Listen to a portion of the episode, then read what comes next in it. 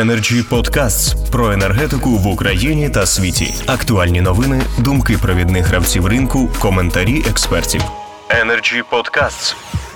Доброго дня, шановні колеги. Е, Дякую за можливість при- прийняти участь у, вашому, у вашій події. Е, у нас е, в чомусь унікальний досвід, бо ми приватна компанія, е, яка орендує е, цілісний майновий комплекс. Е, ми не е, орендуємо наша компанія орендує вже більше 10 років. Е, е, по суті, є єдиним постачальником в місті Рівне теплової енергії. Е, ну, на відміну від комунальних, у нас є деякі ну, переваги для міста, це в першу чергу. Ну, ми не отримували за 10 років жодної гривні дотації, що є е, від е, саме міської влади.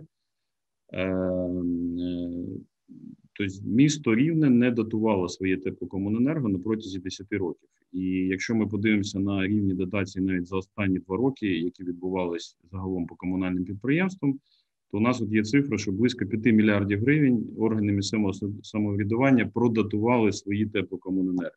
Це гроші, які фактично пішли з бюджету в розвитку в міст, сіл, обласних центрів, які е, фактично пішли на покриття різниці в тарифах, яку е, уряд не визнає з 2017 року.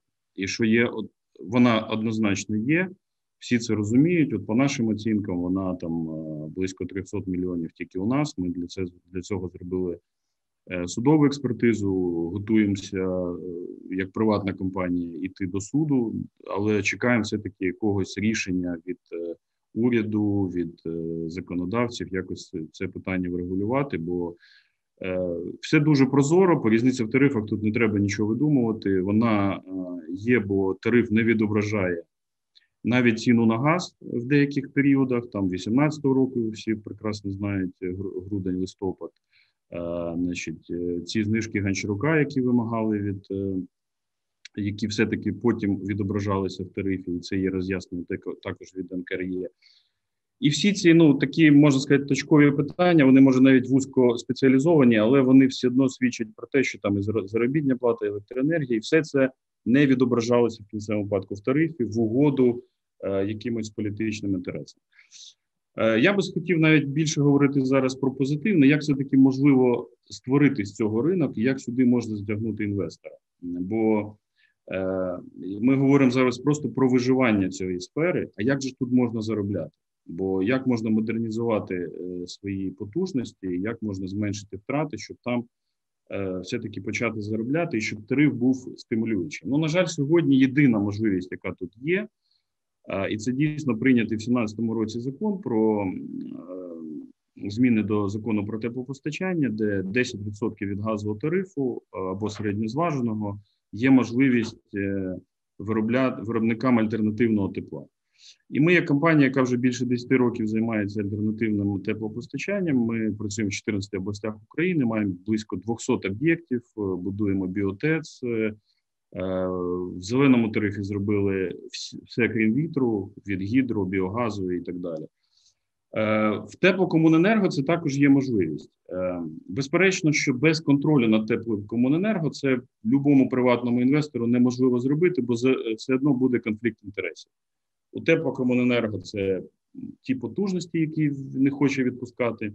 У приватника можливість якось зайти на більш-менш потужні об'єкти. Тому от ми в своєму е, своїй е, моделі ми фактично поєднали ці дві історії. Ми зараз в Рівному десь приблизно 60 тисяч гігакалорій виробляємо з альтернативних джерел енергії. Е, Ми побудували декілька котелень. Е, В тих котельнях ми даємо цілорічну гарячу воду. Тих котельнях ми маємо можливість заробляти. Ну, всі мають калькулятори, і всі можуть е, спокійно порахувати вартість е, щіпової е, в порівнянні з газовою гігакалорією. Energy Podcasts. І в чому плюс того закону, що це стимулюючий тариф, ніхто до нього не може, грубо кажучи, нам не треба показувати його повну собівартість. Ми даємо е, знижку від газового 10% або середньозваженого по області, якщо це, наприклад, інша юридична особа.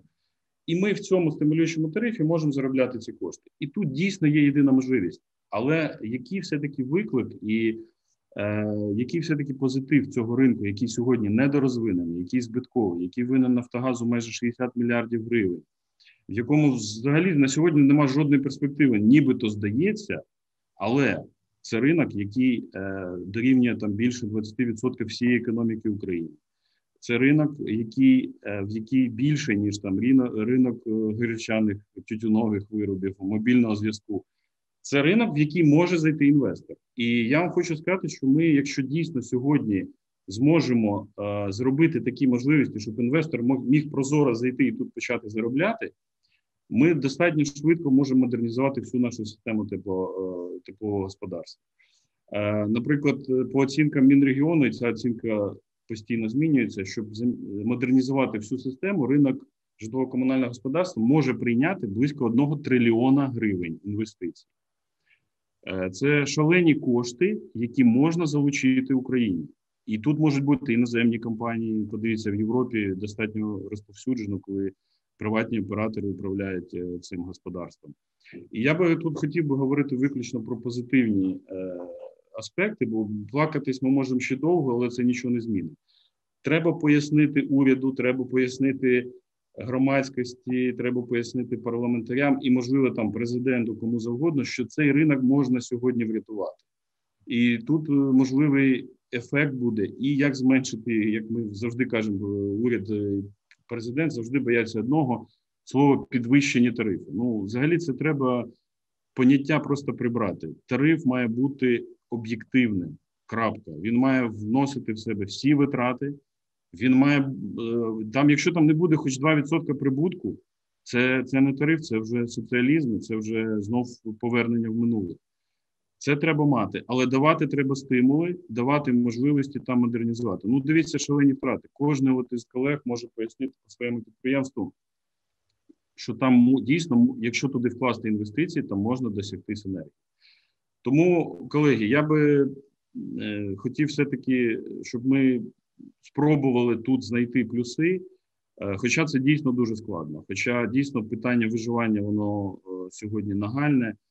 І останні дії уряду, наприклад, коли знов таки от, ну, зменшують в граничну ціну, ставлять граничну ціну для індивідуального газу, і це ж фактично б'є впряму по централізованому теплопостачанню. Знов таки, ми скільки говоримо про те, що централізоване теплопостачання має бути воно більш ефективніше, воно має отримати якийсь стимул. А ми сьогодні купуємо там по 10 тисяч газ.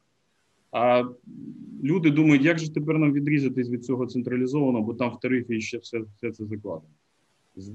Треба навпаки це робити. І так є в європейських країнах. Не треба нічого видумувати. Давайте рухатись, як воно є. І знов таки не треба з'єднувати соціальну енергетичну політику.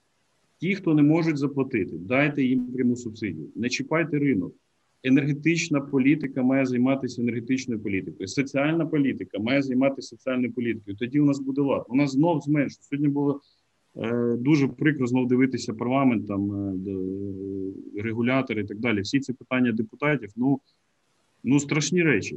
Ну страшні речі нас чекають, бо реально знов у нас популізм, знов у нас повернення в уравняловку.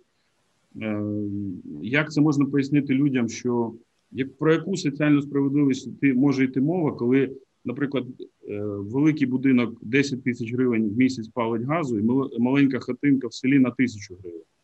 Ми даємо граничну ціну і фактично зменшуємо на 30%. Відповідно, велика хатина отримає 3 тисячі гривень дотації фактично від держави, а маленька хатинка 300 гривень. Ну, яка ж це соціальна справедливість? Ну, щось тут точно не так. Е, Тому Колеги, може, це так уже трошки занесло, але дякую за увагу. Все, що хотів сказати, сказав. Може будуть питання, готові. Energy Club. пряма комунікація енергії.